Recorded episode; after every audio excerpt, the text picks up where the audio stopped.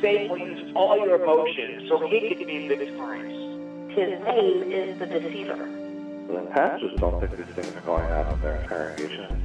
I believe that the devil does exist. Be a disciple and make disciples. And you don't do that by being a passive spectator. Confronting the devil with the overwhelming, almighty, omnipotent power of the Lord Jesus Christ. His power is absolute. He cannot be stopped. Welcome to Confronting the Devil, Fearless Dialogue. Here's your host, Kevin Collier. Thank you for joining us. Guests for this program include Phil Cooke, adjunct professor at King's University in Los Angeles, internationally known Christian speaker and writer, and owner of Cooke Pictures. Mr. Cooke ministers around the world, and we are blessed to have him here.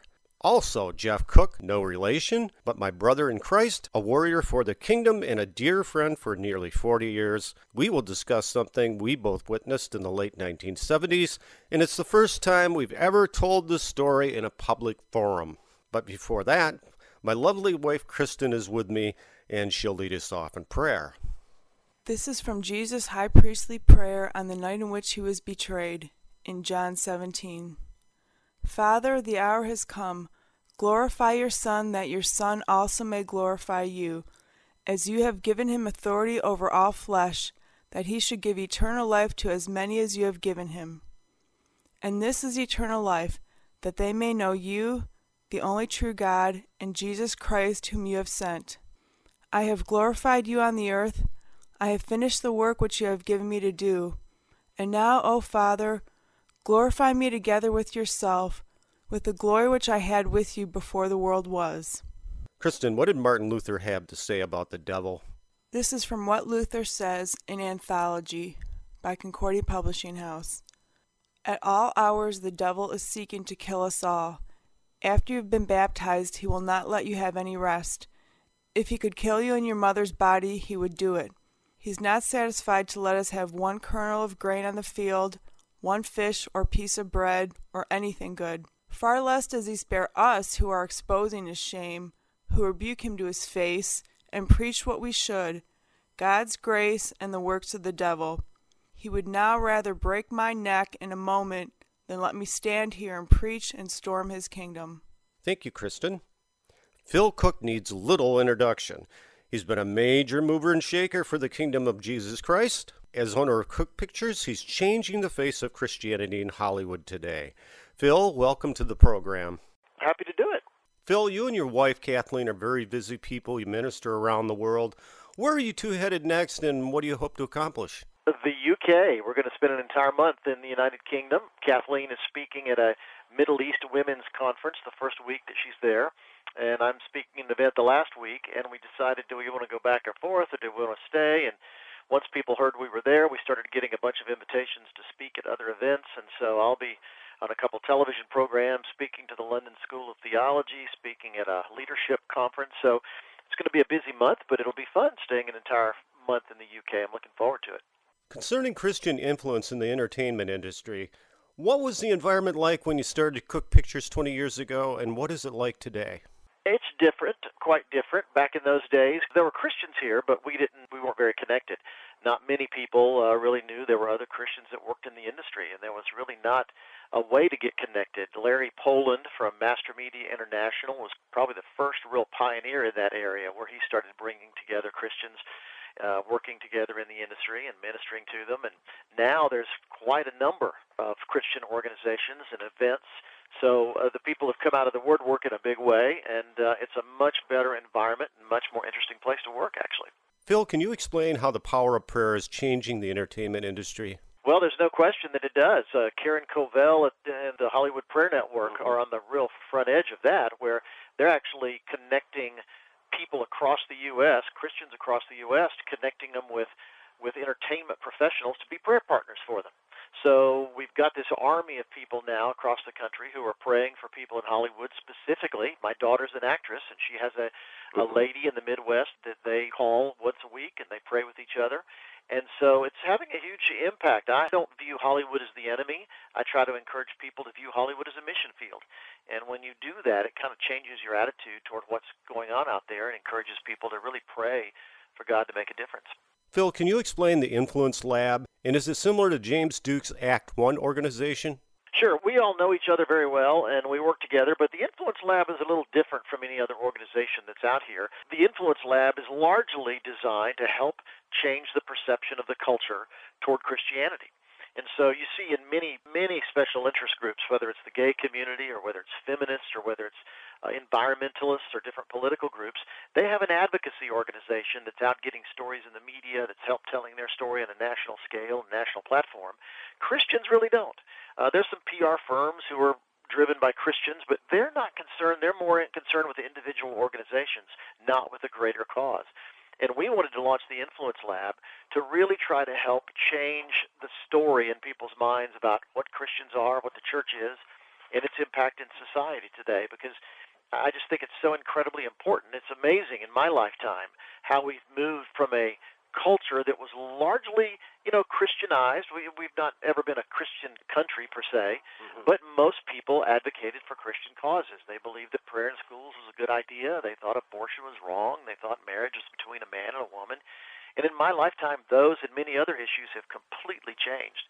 And so I, I saw a quote the other day, someone calling Christians extremist, and uh, they're not good for the culture. and we just have to change that thinking out there, and um, that's what we hope to do with the Influence Lab. Are ministries becoming more educated as to how to use social media to effectively spread the gospel? Absolutely. For a long time, people used social media to tell people they were at Starbucks or show them pictures of their lunch. But um, I've certainly been speaking and teaching on it across the country, and other people have as well. And we're seeing that churches, ministries, nonprofit organizations are really seizing social media as an opportunity to share news about what they're doing, in the impact they're having with a with a significant audience. Uh, I tell people I've got about 31,000 Twitter followers, and I view that kind of as a church. And so I don't want to just send them silly stuff, although we have fun, but I want to feed them and encourage them and help them grow. And so I think if we all took that kind of attitude towards social media, people would be surprised at the impact they can have out there. It seems like your typical local church is in the Stone Age concerning technology, and I don't know why they don't reach out to members of their congregation to advance and to seize that social media advantage, even to promote recruiting students if they have a Christian school. What advice would you have for local tech deficient churches? Well, it's funny. They don't teach media in seminary. And so it's understandable that pastors come out of seminary and launch churches and really don't have a lot of knowledge about how to connect with the culture, how to use technology, uh, how to market your church in today's marketplace. And so I think all of those things are important. And the truth is, I don't care how small you are. You could start with a free Facebook page. You could start with a free Instagram account or Twitter feed. All those things are just simply free ways to connect with people outside the walls of the church. And if we could use those in a, in a real systematic way, if we could just think about what we're sharing and the messages that we're promoting, it could have a huge impact. I, I know churches that are very, very small, and yet they've generated a huge social media following.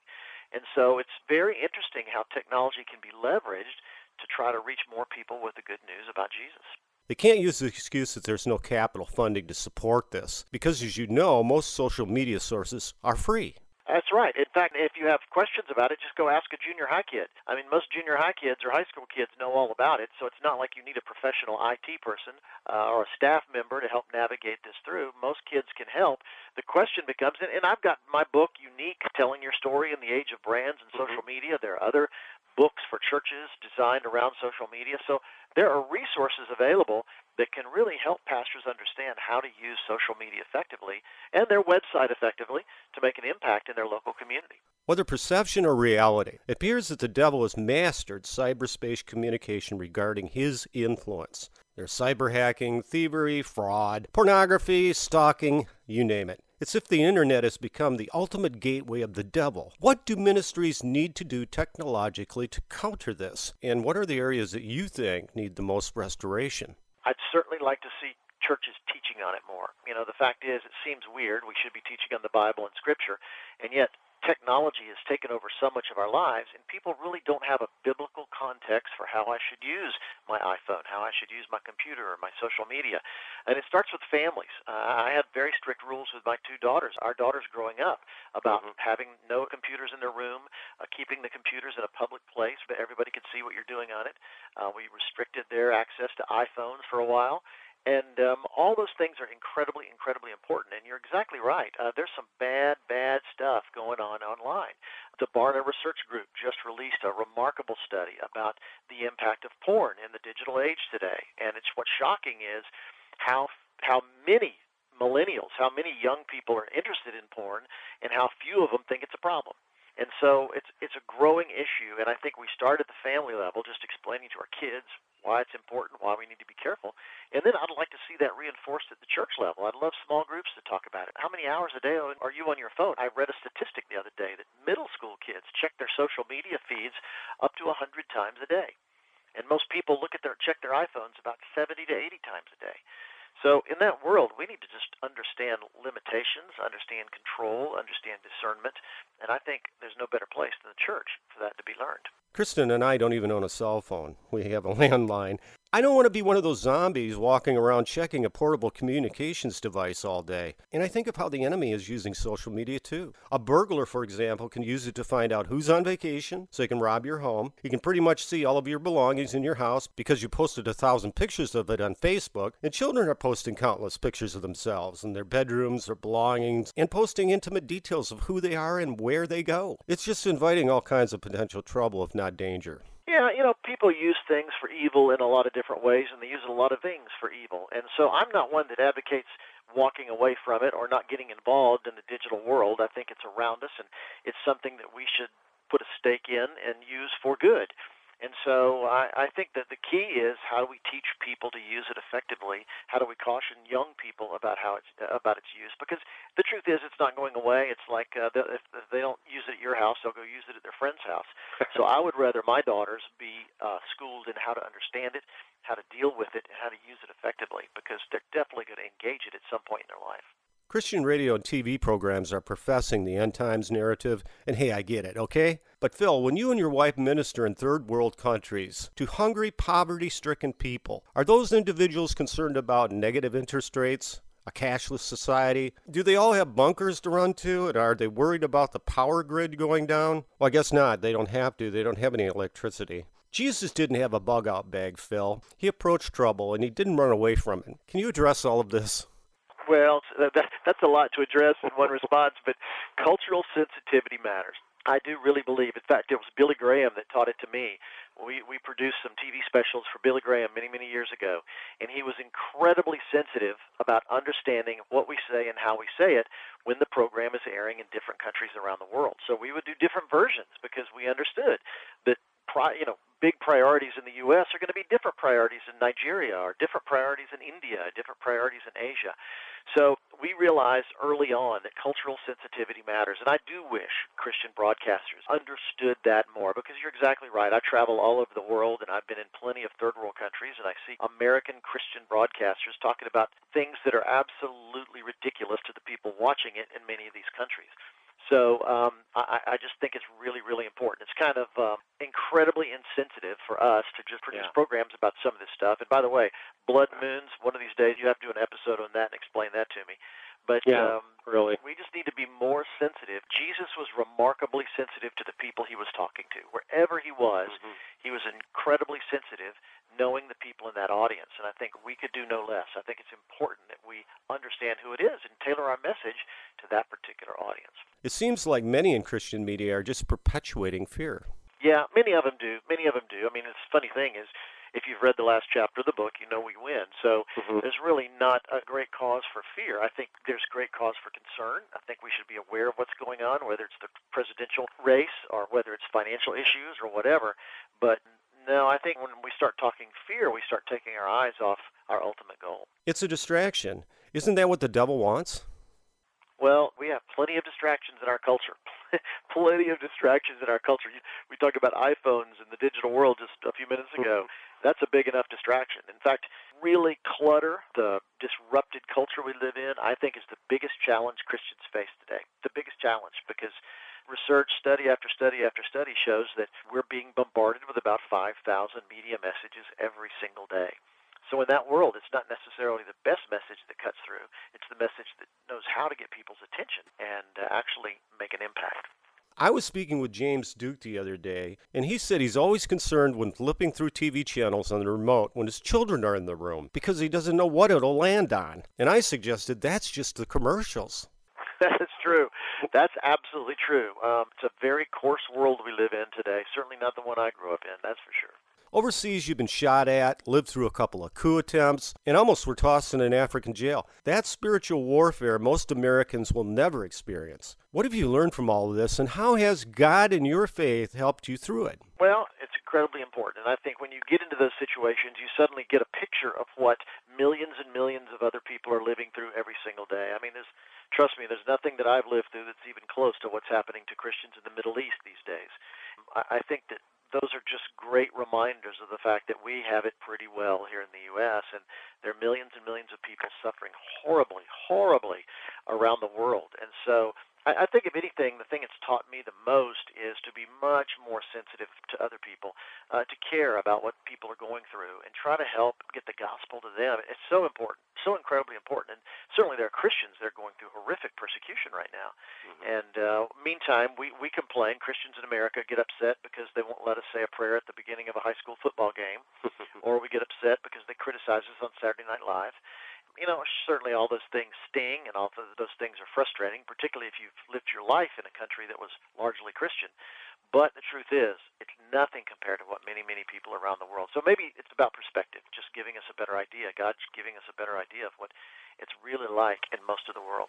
Phil, is political correctness the devil's best friend? Political correctness is one of the great evils of our time. There's absolutely no question in my mind. It's one of the great absolute evils of our time.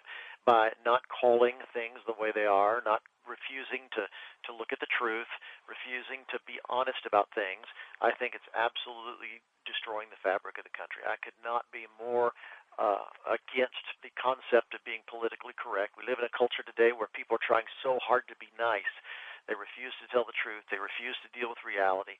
And it's undermining the very freedoms that uh, this country is built on. And so I, I have nothing good to say about political correctness anytime or any place. There was a Christian entertainment program on recently with secular songs. A musical event, yeah. Mm-hmm. In the dialogue, when Jesus spoke, he said, I tell you, I tell you. Well, in the Bible, he says, I tell you the truth. Where is the gospel truth in these types of programs? Well, I don't know about the script. I was in and out of it two or three times, but yeah. um, I, look, I'm all about trying to get the story out there, and if they want to try to do it in a musical, Broadway musical style event live that brought thousands of people to see it in New Orleans, I'm at least for giving it a shot because I think God's word doesn't return void. I don't know. I would fall on the side of probably let's give it a shot and see if God could use that in some way. In other words, we should accommodate this. If it moves the Christian bar forward a little, it's better than nothing. I think so. I think so. It's hard to argue with that. Christian entertainment programming for children seems to totally lack creativity, not to mention faith based entertainment programming for adults. You've been a big advocate of creativity. How does creativity change the perception and face of Christianity? Well, it's interesting. God chose to introduce himself to us in the very first verse of the Bible as a creator and we are made in his image. And I think we spend too much of our time ripping other people off rather than being truly creative and following in his footsteps.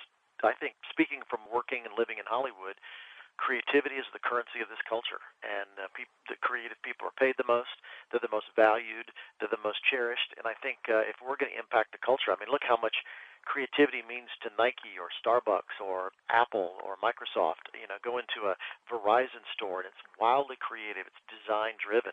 By the way, young people today are the most design driven generation probably in the history of the world. And so I think if we're going to impact this culture, if we're going to reach these young people today, we have to think about design. We have to think about creativity, and we have to raise the bar in the quality of what we do. Do you think Christians politely give mediocrity and Christian entertainment a pass regarding creativity? Well, Christian media was started by pastors back in the 30s, 40s, 50s.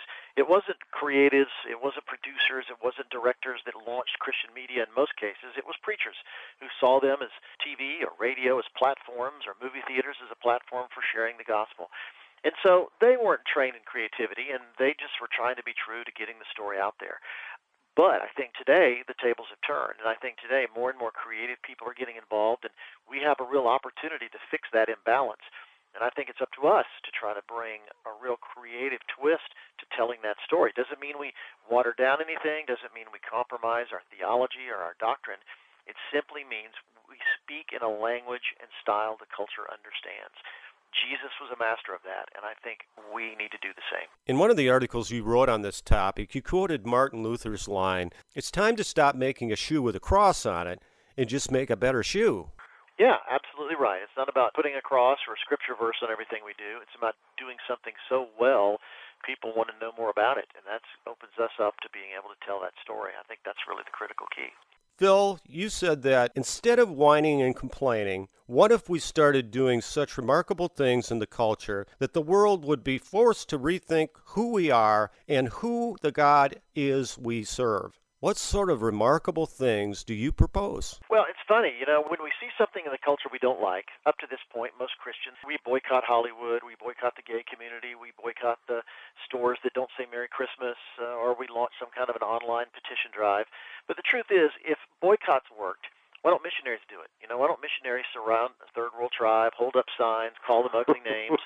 Uh, you know, that's going to win them to Christ. No, it's not. And if it doesn't work in a third world country or with a tribe, it's not going to work in Hollywood or in the gay community or in Washington D.C. or anyplace else. I just am not a believer that boycotts move the dial. After all, we've had hundreds. The Christian community has boycotted everybody in the last 30 years. And how has that moved the dial one bit on any issue? It hasn't. In fact, during the last big Christian boycott of Disney, Walt Disney Studios, their stock went through the roof. Their profits became record profits. So very often, boycotting just ends up making us look kind of stupid. So I say instead of boycotts, what if we started doing something that forced the culture to rethink who we are? I, I'm actually writing a book on it. it should be out in about a year, mm-hmm. and um, about what are those kind of things we could do. It's it's kind of based on the idea that um, the early church in the days of the Roman Empire had no money, they had no influence. How, how in the world did they move from being this ragtag group of persecuted nobodies to the dominant religious force in the Western world in a relatively short time? And they did it because they did things that absolutely baffled the Romans. For instance, the Romans didn't care for life. They had no, no regard for human life whatsoever. And if they had a child they didn't want, they would put it out on the city wall to die of exposure. And these Christians, these crazy, crazy Christians, would go out at night take in these children and raise them in their as their own in their own families. And other Christians would pitch in with money to help do that. And the Romans had no concept of why anybody would do that. And time after time after time, the Romans finally it started to literally wear them down because they had to rethink who are these people and who is this God they serve. And historians today think that's a huge reason that the Roman Empire finally finally started to give way and uh, eventually crumbled. And so I, I think the question is, what can we do today that would have that kind of impact on this culture that would make it rethink who we are? It could be a remarkable thing. I think there is a false perception in America about Christian persecution. Phil, you've witnessed authentic persecution overseas.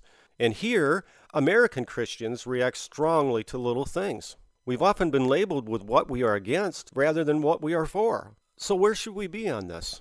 Well, I think that's a great point. It's an old saying, but it's a true saying that after a while, people just. I can give you a great example from Hollywood. A friend of mine was speaking to a studio executive the other day in Hollywood, and he mentioned Christians, and the studio executive, oh, those are the guys that are against everything.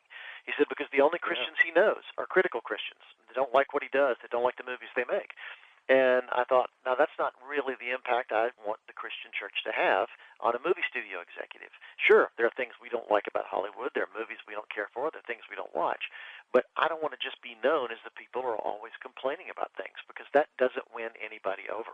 I mean, think when you're trying to pitch a project or an idea or win somebody over to your argument, constantly hammering on them is not going to work. At some point, you have to reach some kind of agreement. You have to build a bridge. So I think you're exactly right. Criticism alone is certainly not going to win the culture. We have to figure out another way to reach across the aisle and embrace them in some capacity, show them they're real people, and that our, our ideas work. Well, it's as if you're selling a product and your selling point is simply to undermine your competitor. You still have to have something to sell to attract customers. That is exactly right. It's so true. It's so true. And so, um, yeah, I have nothing to say. You beat me to it. You're right. You're exactly right. Well, Phil, I appreciate you coming on the program. Yeah, it was fun. I had a great time. Always enjoy it. Thank you so much, Kevin. And post some photos of your journey on social media. We love to keep track of your ministry and would love to see it. We'll do it. Thank you so much. Thank you so much again, Phil. And I ask all to pray for Phil and Kathleen on their journey overseas with their ministry. Jeff Cooke, a regular on the program, has been a dear friend for nearly 40 years. I got him on the phone recently to talk about something we both witnessed in the late 1970s. I was at the home of his parents, and we were outdoors in his driveway at night talking about his misfortunes. I asked Jeff to begin by recalling the circumstances for the somber mood. Well, I was unemployed, and I'd been unemployed for a while, and I was just discouraged. Didn't seem to have any purpose. Totally dark and depressing. We were just uh, walking up and down the driveway, and for some reason, we both looked up, and then uh, we saw the light. It was the face of Jesus glowing in the night sky. I knew what I saw, and I saw the reaction on your face. I knew you saw something. I asked you what you saw, well, we both stared at each other and we both said we were seeing the face of Jesus. Yeah, and I said that's exactly what I saw. We were amazed, but in a way, it was Jesus letting us know that at that moment he was with us. Yeah, I just knew what it was. Yeah, it wasn't a moment of disbelief. When you confirmed that you saw the same things, it was odd because why were we at the end of the driveway? Why did we decide to look up at the sky? It's one of the uh, reasons that it's impossible for me to not believe. It was more intimate than some spectacular vision. Right. It was, it was something just for us, you know? We didn't conjure up a ministry based on this vision or write a book or go on tour. It wasn't something to get a bunch of glory out of or whatever. It was Jesus showing himself to us at a time when we needed some encouragement. We've often talked about it for nearly 40 years, but just accepted it as a special moment. Right, exactly. I'll never forget it, that's for sure. We never told many about this because it was a private moment. Yeah, and most people will, uh, yeah, you just saw some information, but we both saw it. That was the thing. What was cool about it is we were surprised at that moment, but we knew who and what it was. Yeah, I just knew what it was. And then when you confirmed that you saw the same things, yeah, we're just astounded. Like, did that just happen? We looked up at just a precise moment. There he was, and then we looked at each other, and just definitely a face. His face, crystal clear. It was like a glow. And we told your mother. Yeah, and she was to know what to say. It was odd because why were we at the end of the driveway? Why did we decide to look up at the sky? We told each other what we saw, so we knew we saw it, but it was still like, did that just happen? His face, crystal clear. Thanks, Jeff, for talking about this. Yeah, okay. It's a memory we shared, and it's a moment we'll always cherish. Kristen is right beside me, both figuratively and literally. Can you share a closing prayer, Kristen? This is from Jesus' high priestly prayer in John 17. I have given them your word, and the world has hated them because they are not of the world, just as I am not of the world. I do not pray that you should take them out of the world but that you should keep them from the evil one. They are not of the world, just as I am not of the world. Sanctify them by your truth. Your word is truth. Thank you, Kristen. I want to thank my guests and the continued interest in this program. And we extend our prayers to them and ask for your prayers as well. And we're excited about the guests on upcoming programs, including Brian Godawa, Pastor Todd Coconato, Evangelist Alveda King, who is a niece of civil rights leader Dr. Martin Luther King, James Duke, Dr. Alfonso Espinoza, Josh Peck, Bishop Curtis Earthquake Kelly, L.A. Marzulli, and a return visit with Ron File. We appreciate the overwhelming response the program has received. I can't thank my guests enough. Coming to our next program, Kim Hilton, the founder of One True Church. Here's a preview. The takers are fakers this prosperity message and this comfort message is actually shameful. And I understand that there are people that may disagree with and once again may pick and manipulate scripture to justify that position. But let me tell you, when our Lord Jesus, whom we serve and identify with, had no place for his own head, and when the charge of the apostles was given by Christ that he told them to go, to not even take a suitcase with them, to not take money with them, not take a change of clothes or change of shoes, for them to trust God for where they will sleep. Oh, and by the way, you're going to be flogged, you're going to be beaten, you're going to be hungry, and you're going to be put in front of the town squares. And but don't worry, I will give you the words to speak. If that's the charge, where is this? You need to have all of this money and you need to have all of these belongings to say that you are a blessed person of Christ. And I personally, I just want nothing to do with that. Don't miss it. Kim Hilton here next time on Confronting the Devil. Thank you for joining us, and remember do not let fear paralyze your faith. This has been Confronting the Devil with your host, Kevin Collier. Visit online at confrontingthedevil.blogspot.com. Thank you.